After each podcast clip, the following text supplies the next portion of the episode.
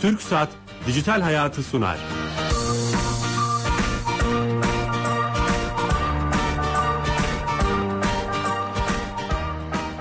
Dijital Hayat'a hoş geldiniz. Her cuma TRT Radyo 1 mikrofonlarında e, teknoloji, internet ve sosyal medyanın hayatımıza etkilerini konuşuyoruz. Konuşmaya devam ediyoruz.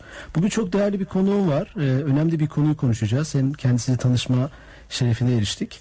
E, hem sosyal e, yöneticilik yönü var hem STK yöneticiliği yönü var. Ee, çok önemli bir konuğumuz.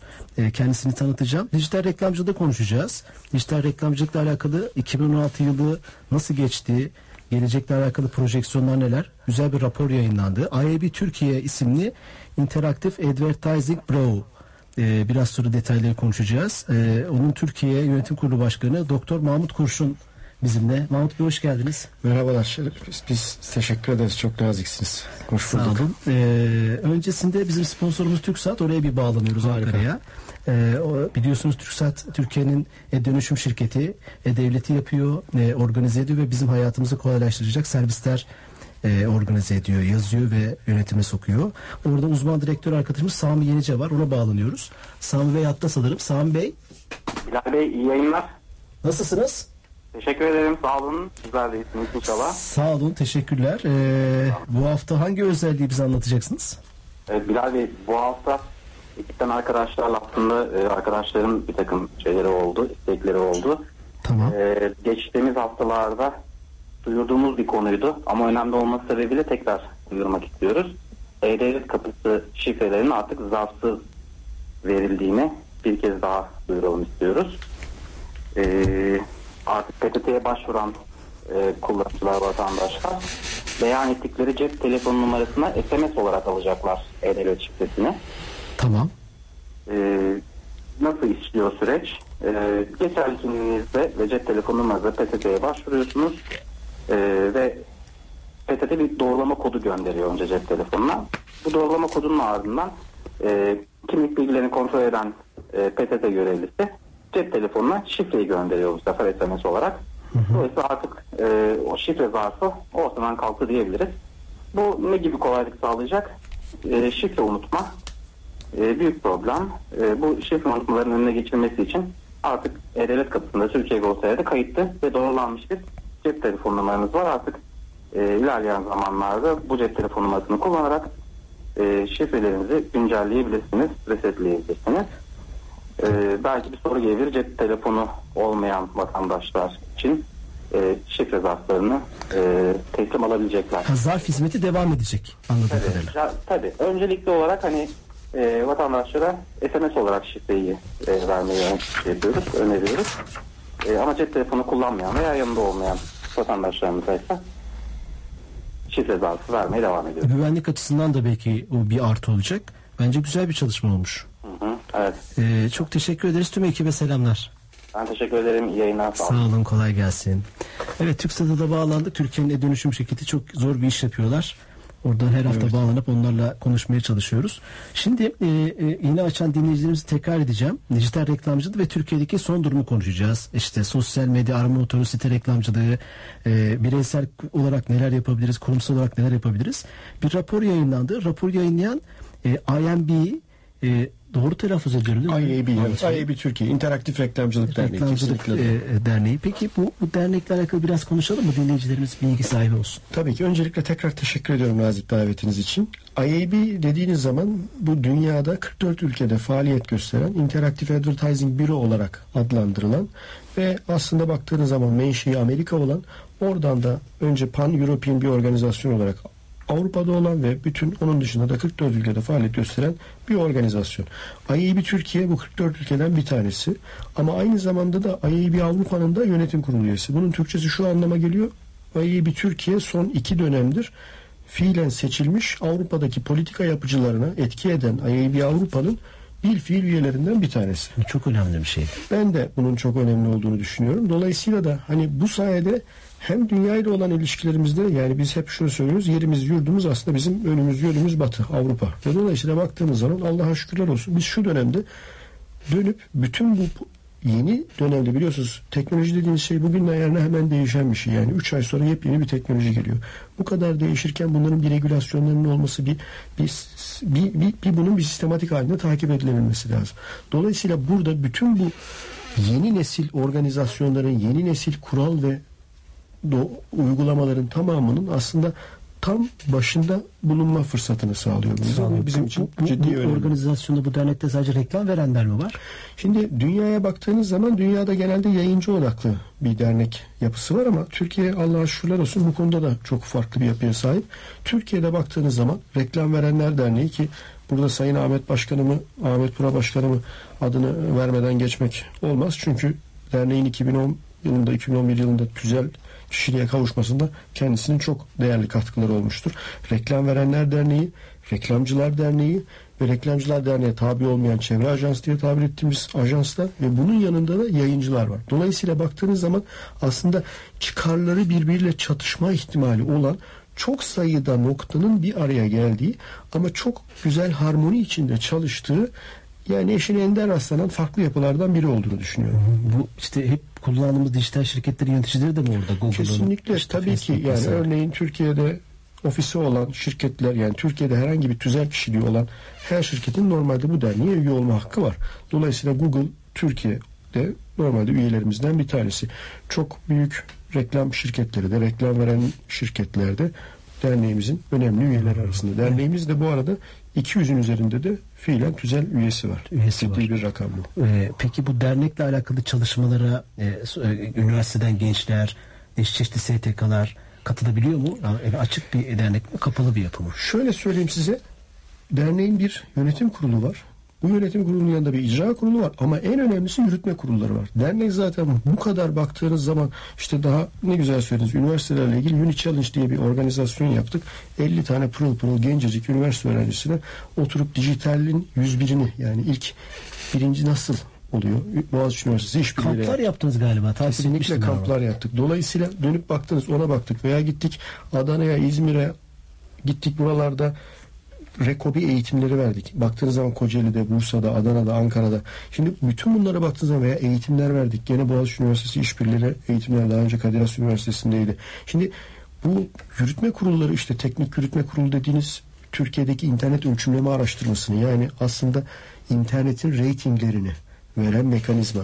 İşte Endüstri Standartları Kurulu Türkiye'de bu endüstrinin hangi standartlarda olmasını gerektiren pazarlama kurulu dönüp Mix Awards gibi çok önemli bir yarışmayı organize eden ve bu IAB Türkiye'nin pazarlama alanındaki neler yapması gerektiğine karar veren çok önemli bir kurul. Bir sürü Eğitim kurulu. Dolayısıyla yapıyorsunuz 5 aslında. ayrı bizim yürütme kurulumuz var ve bu 5 ayrı yürütme kurulunda da her sene yaklaşık 120'den fazla yani genci, orta yaşlısı arkadaşımız bizlerle beraber dirsek çürütüyor. Yoksa bu hani bir yönetim kurulunun veya bir, bir normal içerideki hali hazırda bir kadronun kolay kolay altından kalkabileceği. Burada bir imece usulü hep beraber sektöre gönül vermiş çok değerli arkadaşlarımız. Bu vesile onlara da bir kere daha canı gönülden teşekkür bir borç biliyorum. Onlar sayesinde bambaşka yepyeni işlere imza Süper. atabiliyoruz. Ee, aslında e, programın girişinde de yani bir Türkiye'yi de anlatmış olduk neler yaptığını. Sadece temsil makamı, temsil STK'sı değil, rapor yayınlayan, kamplar düzenleyen, Kesinlikle. e, eğitimler yapan bir organizasyondan bahsediyoruz. Şimdi dijitalle alakalı e, sizin bir raporunuz yayınlandı. 2016'nın ilk 6 ayında %20 büyüdü. Çok hani jenerik başlığıyla. Bu rapor ne dedi? Öyle başlayalım mı? Şöyle söyleyeyim size. Bu rapor açıkçası şunu dedi. Dedi ki arkadaş dijital dediğimiz mecra 2016 senesinin aslında ilk 6 ayının hani göreceli olarak biraz daha netameli geçtiğini varsayarken aslında çok da gene sektörün işini bildiğini, sektörün harika bir performans gösterdiğini ve %20 gibi bir oranla büyüdüğünü gösterdi. Bu büyümeye baktığınız zaman 927.6 milyon TL'lik bir rakamdan bahsediyoruz. Bu gerçekten artık hani Neredeyse 1 milyar. Aynen 1 milyara dayandı diyebiliriz. Yani bu 6 aylık geliri. Bunun Türkçesi sene sonunda bu işin hani bir terslik olmazsa Allah bir terslik vermezse 2 milyar TL'ler gibi rakamlara gideceğini öngörmek çok hani böyle hayal olmaz. Çok ciddi rakamlardan bahsediyoruz. Tabii bu büyümeyi tetikleyen ciddi unsurlar var. Mesela video yatırımları, mobil yatırımlar. Bunlar tabii bütün bu sistemin bambaşka şekillerde büyümesini öngörüyor. Ama bana sorarsanız hani bizim daha ciddi anlamda yapacak çok işimiz var. Baktığınız zaman Avrupa'da tabii ki Avrupa'da Amerika'ya göre biz maşallah çok daha iyi büyüyoruz ama hani dünya ortalamasına baktığımız zaman dünya ortalaması da %20.2. Ha, yakınız yani. Yani aslında ama niye? Çünkü BRIC dediğimiz ülkelerde %35, %40 büyümeler var. Dolayısıyla onlar bütün bu büyümeleri çok yukarılara çekiyorlar. Ama şunu söyleyebiliriz. Dijital en azından hani ilk 6 ay için demeyelim ama 2015 senesi için söyleyeyim. 2015'te toplam medya yatırımlarının tamamı %9 büyümüşken bu rakamı RD artı Arvak artı bizim rakamlarımızdan veriyorum. Dijital %19 büyümüş. Yani biz dijital artık baktığınız zaman buranın bir itici gücü haline gelmiş. Toplam medya yatırımlarının itici gücü haline gelmiş. İçindeki payı kaç? Hani o, o, Şimdi şu- bu sene 2016-2015 itibariyle yüzde 24 şu anda son açıklanan Reklamcılar Derneği'nin açıkladığı rakamları bizim verilerle ve Arvak'la güncellediğimiz zaman yüzde 24.5, yüzde 25 civarında bir rakama dörtte geliyor. birine geliyor artık yani. Eh, yani şu anda ikinci büyük mecra. Televizyondan sonra ikinci büyük mecra. Avrupa'da yani fiilen televizyonu geçti dijital. Avrupa rakamlarına baktığınız zaman. Amerika'da hala hani orada bir kablolu ve normal şey diye ayrılıyor. Hani on, on, onların ikisinin toplamını geçemedi ama gözüken o ki hani ciddi bir ivme kaydetmiş vaziyette. Ama tabii bunun nedenine baktığımız zaman şimdi e, insanların tabii ki haftada çok ciddi bir saat televizyonda vakit geçiriyorlar ama neredeyse o vakitten yani topu topu 3-5 saat eksiğini de ellerindeki telefonda, bilgisayarlarında yani her an, her an her an hatta bırakın onu televizyon seyrederken hani biz ikinci ekran diye tabir ettiğimiz yabancının second screen dediği bir ekranı var. Yani siz onu elinizden asla bırakmıyorsunuz. Dolayısıyla hani bu rakamların hiç şaşırtıcı Ha, normal trendler lazım. aslında değil mi? Alışkanlıklarımızı Kesinlikle. gösteriyor. Yani bu bizim aslında hani artık davranış biçimlerimizin çok net yansımaları diyebiliriz yani. Çok çok net yansımaları. Sadece baktığımız zaman mobilin ciddi bir artışını görüyoruz. Mobil hakikaten böyle alıp özellikle insanların mobil kullanmayı öğrenmesiyle Ha, dijital yaşamın içinde de onları ayırıyorsunuz değil mi? E, tabii. Mobil onlardan bir tanesi. mobil ciddi bir parçası hani eskiden eskiden dediğim bir iki sene öncesine kadar penetrasyonu yani yüzde 3.5 yüzde 3.6 gibi dediğimiz rakamlar şimdi bambaşka yerlere gelmiş vaziyette. Tüketimin çok ciddi bir bölümü burada. Mesela çok ilginç bir araştırma söyleyeyim size. IAB Global Video yani biz sadece Türkiye için değil hani yurt dışında da ciddi bağlantı yani o bağlantılarımız sayesinde bütün bu araştırmaların içinde bil fiil yer alabiliyoruz. Ha, avantajı var. Bu, bu çok ciddi bir ve aynı rakamları da kullanabiliyoruz. Burada baktığımız zaman IAB Global Video izleyici araştırmasında Türkiye'de telefondan video izliyorum daha az TV izliyorum diyenlerin oranı %24.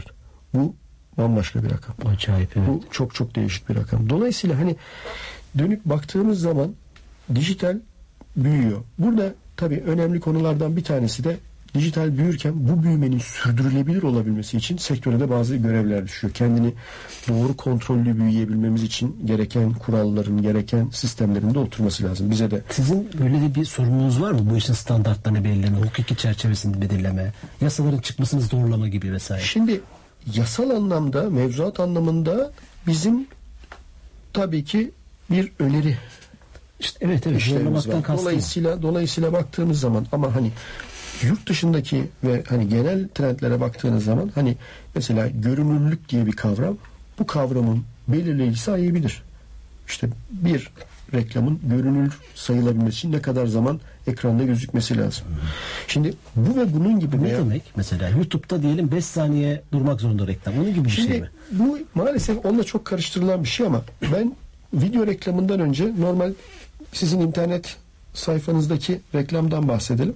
Sizin hali hazırda bir reklamın reklam alanının yüzde ellisinden fazlasını bir iki saniyeden fazla gördüğünüz zaman ancak bunu biz görüldü sayıyoruz. Çünkü biliyorsunuz hani sayfanın en altında bir reklam olabilir ama siz aşağı inmediğiniz zaman maalesef o reklamı görmüş sayılmazsınız. Dolayısıyla hani görülebilirlik ve bunların en basit örneği, yani görülebilirlik en basit örneklerinden. Ve yavaş yavaş bunlar da artık hayatımızın içine giriyor. Yani insanlar da artık çünkü aslında görünebilirlik aynı zamanda bu reklamın performansını da ciddi anlamda etkiliyor. Niye etkiliyor? Çünkü zaten siz göremediğiniz bir reklama tıklayamazsınız. Evet, doğru. Ama artık bir de şu anda öyle bir yeni bir dünya düzenine ve yeni bir aslında davranış biçimlerine döndük ki aslında iş sadece hani reklamın tıklanması değil aslında reklamın nasıl bir izlenim bıraktığı yani sizin markanıza nasıl bir yukarı etki yarattığını da aslında Çok konuşmak aslında lazım. çok güzel bir noktaya geldiniz. Bilmiyorum IMB e, burada müşteri davranışlarını veya bizleri de koruyan bazı şeyler yapıyor? Mesela ben kişisel olarak e, e, aslında bazen çok rahatsız oluyorum.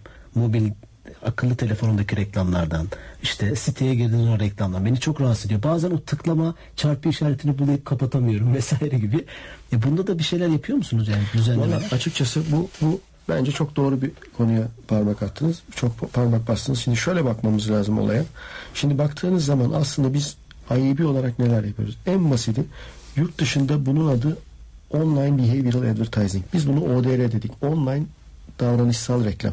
Aslında o reklamların birçoğu sizin yapmış olduğunuz hareketlerden bazı bilgiler topluyor ve ona göre mesela size ısrarla bir otel satmaya, ısrarla bir telefon satmaya, ısrarla bir tatil satmaya çalışıyor. Dolayısıyla nasıl yapıyor onu? Sizin daha önce gezdiğiniz sitelerle. Şimdi bu çok harika bir şey ama bunun aslında izinli yapılabilmesi. Ha, izinli. Sizin izniniz dahilinde yapabilmesi en önemli konulardan bir tanesi. Şimdi IAB ne yaptı mesela IAB Türkiye bu konuda? IAB Türkiye ODR'nin aslında bu altyapısını nasıl bir zemine oturması gerektiğini açtı ve bununla ilgili Avrupa ile ilgili anlaşmaların tamamını getirdi. Hatta neredeyse bilabeder 2017'ye kadar kullanım imkanlarını sundu ve bununla beraber sektördeki paydaşlarına dedi ki arkadaş gelin bunlardan lütfen yararlanın. Artı bir şey daha dedi. 30 Mayıs 2016 itibariyle döndü. Arkadaş dedi biz dedi baktığımız zaman en önemli konularımızdan bir tanesi hani eğer bu ekosistemin birbirini doğru tamamlıyor olması lazım. Siz bir normal vatandaş olarak sayfalarda gezerken hani ya bu bana sıkıntı veriyor diyorsanız o zaman bu sektörün kendisine iğneyi hatta çuvaldızı batırması lazım. Biz de dedik ki arkadaş biz çuvaldızı hatta batıralım. Dönelim. Bu adblocking denen kavram neden var? Ne demek o? Adblocking dediğimiz bir kavram var mesela. Adblocking ne demek? Siz bilgisayarınıza bir ürün yüklüyorsunuz. Bu reklamları göstermiyor. Şimdi bugüne kadar komünike etmekte de yani bunun iletişimini yapalım mı yapmayalım mı değil. Bu sadece bizim problemimiz değil. Bu bütün Avrupa'nın problemi. Bütün dünyanın problemi. Hep aslında amiyane tabirle kafamızı kuma gömdük. Ama yani öyle Bu bir aslında noktaya geldik. değil zarar da olabilecek bir şey. Hem Bu ekonomi hem sadece bize. Türkiye Cumhuriyeti'nin tamamı ekonomisine de zarar olan. Yani aslında baktığınız zaman yabancı bir şirket var. Bu yabancı şirket reklamları engelliyorum diyor. Bir yandan da dönüyor ama diyor ki ya kabul edilebilir bazı reklamlara izin veriyorum. Sizden bir pay alırsa o reklamlara izin veriyor. Yani aslında baktığınız zaman bir yani çok amiyane tabiriyle haraç düzeni. Yani bu kabul edilebilir bir şey değil. Dolayısıyla bunun farkındalığını bir kere öncelikle yaratabilmemiz ve bunu da müşterilerimizi yani sonuçta ziyaretçilerimizi, reklam verenlerimizi, ajansları memnun edebilmek için çünkü bu bizim ekosistemimizdeki havayı daraltıyor, havamızı çekiyor. Tabii doğru. Biz 2016'nın Nisan ayında bununla ilgili bir araştırma yaptık. Türkiye'de hali hazırda %8 ama Avrupa'da bu oran %20, %25'lerde. Yani Ekim ayında mesela İngiltere'de Ekim 2015'te %17 iken Şubat 2016'da bu oran %26'ya çıktığını biliyoruz. Dolayısıyla bunu bir an önce müdahale etmek lazım. Biz de dedik ki arkadaş dünyada bu işi nasıl IAB diyor ki biliyorsunuz yabancılar şeyi çok seviyorlar kısaltmaları. Lean diye bir kavram getiriyorlar. Lean aslında hani light, encrypted, non-abusive gibi kelimelerin kısaltması. Nedir bu? Diyor ki arkadaş siz yalın bir site haline gelin. Sizin sitenize- Reklamsız. Yok yalından kastettiği reklamsız değil. En azından reklamlarınız olsun ama reklamlarınız mesela sizin kotanız 1 GB ama orada sadece o sayfada reklam 10 MB. Yani sizin kotanızdan çok yemesin. Hafif olsun. Ha tamam. Güvenli bir kanal üzerinden gitsin. Yani SSL üzerinden gitsin. Bilmediğimiz garip reklamlar gelmesin.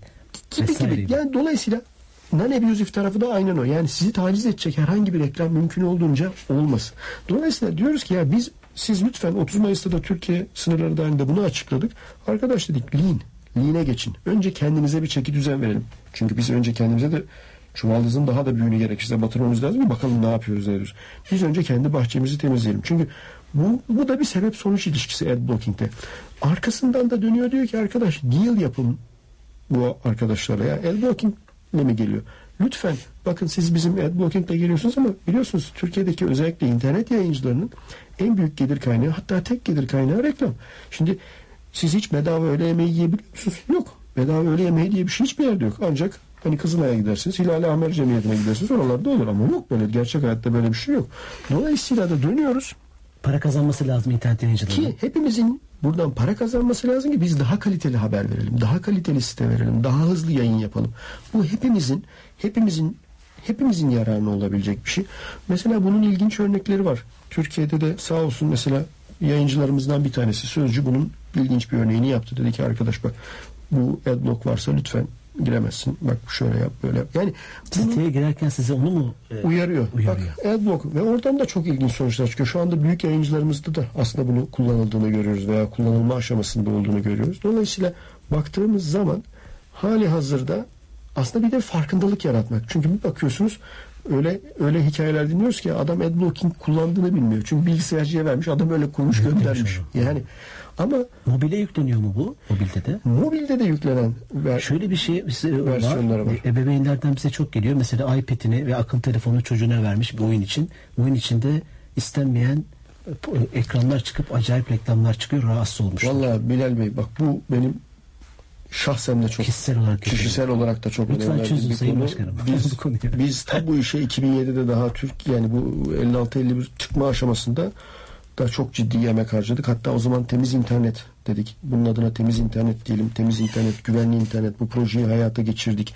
Bununla beraber ebeveyn filtresi koyalım. O zaman sağ olsun büyük teknoloji firmalarından Türkiye'deki birisi Microsoft buna destek oldu. Habertürk işbirliğiyle döndük. 400-500 bin eve bu CD'leri dağıttık. Yani bu hakikaten çok önemli bir konu. Ama baktığınız zaman bunlar bir taraflar ama biz eğer reklam tarafından bakarsak yani işin diğer hani bu işin bir de ekonomisi var. Biz şuna bakıyoruz. Biz yapmış olduğumuz araştırmalarda görüyoruz ki hatta şu anda Boğaziçi Üniversitesi ile ve Ipsos işbirliğiyle dijitalin ekonomiye katkısını araştırıyoruz. Diyoruz ki arkadaş burada yüzde x büyürse toplam gayri safi milli hasılatık bizim ne kadar bir büyümeye katkı sağlayacak? İlk sonuçlar çok olumlu ama bunlar bir çıktığı zaman isteriz. memnuniyetle yani dolayısıyla çalışmak lazım. Hepimizin çok daha çok çalışması lazım. Çünkü Türkiye Cumhuriyeti'ni ve Türkiye Cumhuriyeti'ndeki yerleşik bu sektör hakikaten çok inanılmaz iyi insanlara, iyi oyunculara sahip. Öyle ki baktığınız zaman hani bu işin en krem de la krem ödülü dediğimiz Mix Awards dünyada da yapılıyor. IAB Amerika'da da yapılıyor. IAB Avrupa'da da yapılıyor. Şöyle söyleyeyim size son iki senedir IAB Avrupa'da neredeyse her beş ödülün iki tanesi yani yüzde reklam kırkına yakını ödülleri mi? yaratıcılık, işin verimliliği yani bir reklamı yaptınız bunun sonuçlarını doğru alabildiniz mi alamadınız mı? Yani şöyle söyleyeyim bir önceki interakta hani artık yerimizden oturup kalkmaktan masamızdan yani oturamadık masamızda o derece. Ödül almaktan? Ödül almaktan o derece. Ya inanamazsınız. Çok çok çok değerli bir şey. Başkanın böyle güzel bir yeri var demek Sağ olsunlar. çok çok değişik bir şey. Yani biz hasbelkader onlar adına uygun nezaket gösterdiler. Biz de şey yaptık ama dolayısıyla Güzel bir haber bu yani. Amerika'da Amerika'da haberleri- baktığınız zaman Amerika'da baktığınız zaman her yüzde onunu neredeyse almışız. Yani baktığınız zaman hani Türkiye tamam şu anda farklı farklı problemlerle ya- yarışıyor olabilir. Başka başka sıkıntılar olabilir ama bana sorarsanız aslında Türkiye çok değişik bir ülke. Çok büyük potansiyeli olan bir ülke ve bu sektör başlı başına yani önü çok açık, ufku çok açık. Bu sadece bu oyuncularla neler yapıldığını görün, görüyorsunuz. Yani dolayısıyla daha çok yapacak işimiz olduğunu biliyoruz ve çok çok farklı bir yerlere doğru da gideceğimizi biliyoruz ama hani insan kaynağımız çok değerli. Bence en önemli, En önemli şey. En önemli Bir de konu bu. bizim e, özellikle e, Z kuşağının e, aslında bir sorun da var bununla ilgili. E, sosyal medyayı aktif olarak kullanması. Sizin öngörüleriniz neler? Bizim çok değerli dostum İsmail Hakkı hocamız da yayından önce bana sormam için rica etti. Ben de merak ediyorum bunu. Özellikle Facebook'la ilgili, Twitter'la ilgili sizin e, şeyiniz nedir? E, bu konudaki öngörünüz yani durumu Türkiye'deki durum ne olacak? Sosyal medya reklamcılığında çok kap, şemsiye olarak. İs- İsmail Hocam gene güzel soru sormuş. Baktığımız zaman hani geçen sene 200 milyon TL civarında olan bir rakam. Bu sene ilk 6 ayda 126.7 milyon TL gibi bir yatırım öngörüyoruz. Totale baktığımız zaman hani en azından %27'lik %27.4'lük bir büyümeye denk geliyor. Ama hani Şimdi Facebook özeline girmeyeyim ama e-marketer'a gideyim. Global verilerine gideyim. E-marketer'ın global verilerinde mesela son 6 ayda Instagram'ın reklam veren sayısını iki buçuk katına çıkardığını net olarak biliyoruz. Tüm dünyada değil mi? Dünyada. Çok popüler. Yani dolayısıyla şimdi Türkiye'de bunlar de da- bence bu oran vardır çok Şimdi rahat. baktığınız zaman zaten bizim bu masalarda konuştuğumuz bütün problemler işte ad blocking, viewability işte ne aklınıza geliyorsa bunların tamamı aslında Avrupa'da da Amerika'da da konuşuluyor. Şimdi bana sorarsanız bu çok önemli. Neden çok önemli? Demek ki biz aslında doğru bir yerdeyiz. Doğru şeyleri konuşuyoruz. Doğru noktadayız.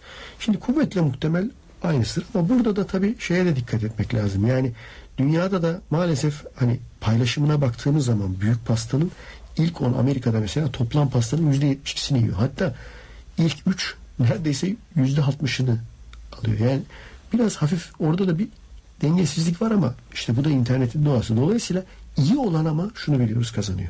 Dolayısıyla bizim iyi olmamız lazım.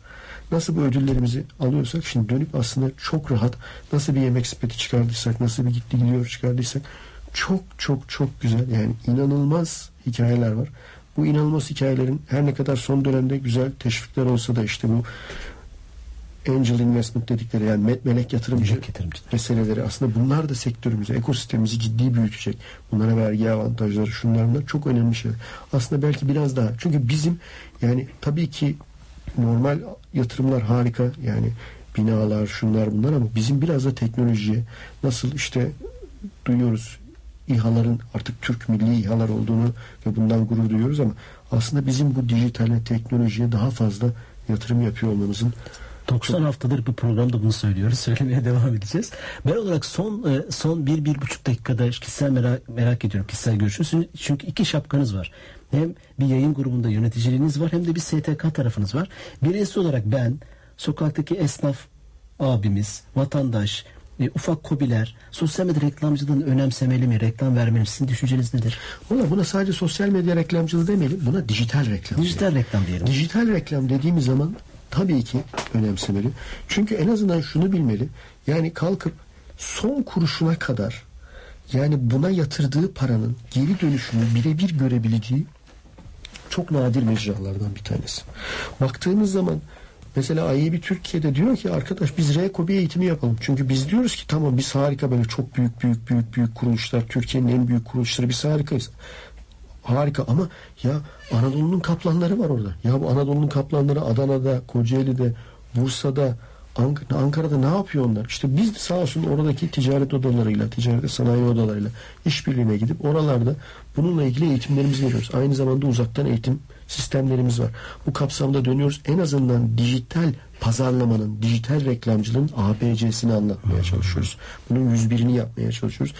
Belki küçük ama şu ana kadar Ufak mesela ufak rakamlarla 68 kişiye katılım sertifikası vermiş. Ama bu bizzat hani İstanbul'daki bir derneğin kalkıp gidip böyle oturmuyor. Yani gidiyor Anadolu'ya da gidiyor, oraya da gidiyor, Avrupa'ya da gidiyor. Yani bunlar çok çok önemli ve çok İsmail Hoca'nın sorusu da belki onunla bağlantılıydı. Yani Kesinlikle. ufak ufak rakamlarla büyük işler yapabileceğiniz geleneksel metotlara göre dijital reklamcı çok tabii. önü açık. Özellikle sosyal medya dedim. Çünkü orada vakit geçirdiğimiz için Aynen. çok önemli diye düşünüyorum. Ayağınıza sağlık. Çok değerli Çok, bilgiler çok, çok verdiniz. teşekkür Ee, ederim. olun. konuk ettik, şeref verdiniz. Özellikle Şeref efendim, olun. e, reklam yatırımları, dijital reklam yatırımlarıyla ilgili raporunu çok çarpıcı. Bunu duyurmuş olduk. Tüm ekibinize sevgilerle Çok sağ saygılar. olun. Ben de onlar adına saygılarımı ve sevgilerimi sunuyorum. Çok sağ olun. Çok teşekkürler. Sağ olun, teşekkür ederiz. Evet, bugünkü yayınımız e, e, dijital reklamcılığı konuştuk. Çok değerli Doktor Mahmut Kurşun'la IMB Türkiye Yönetim Kurulu Başkanı ile e, teknik yapımcım Kenan Bölükbaş, yönetmenim Zahide Ağırel e, ve ben Bilal Eren sizlere e, programda e, dijital reklamcılığı konuştuk, konuştuk beraber ve haftaya yeni konu ve konuklarla beraber olacağız. Hoşçakalın.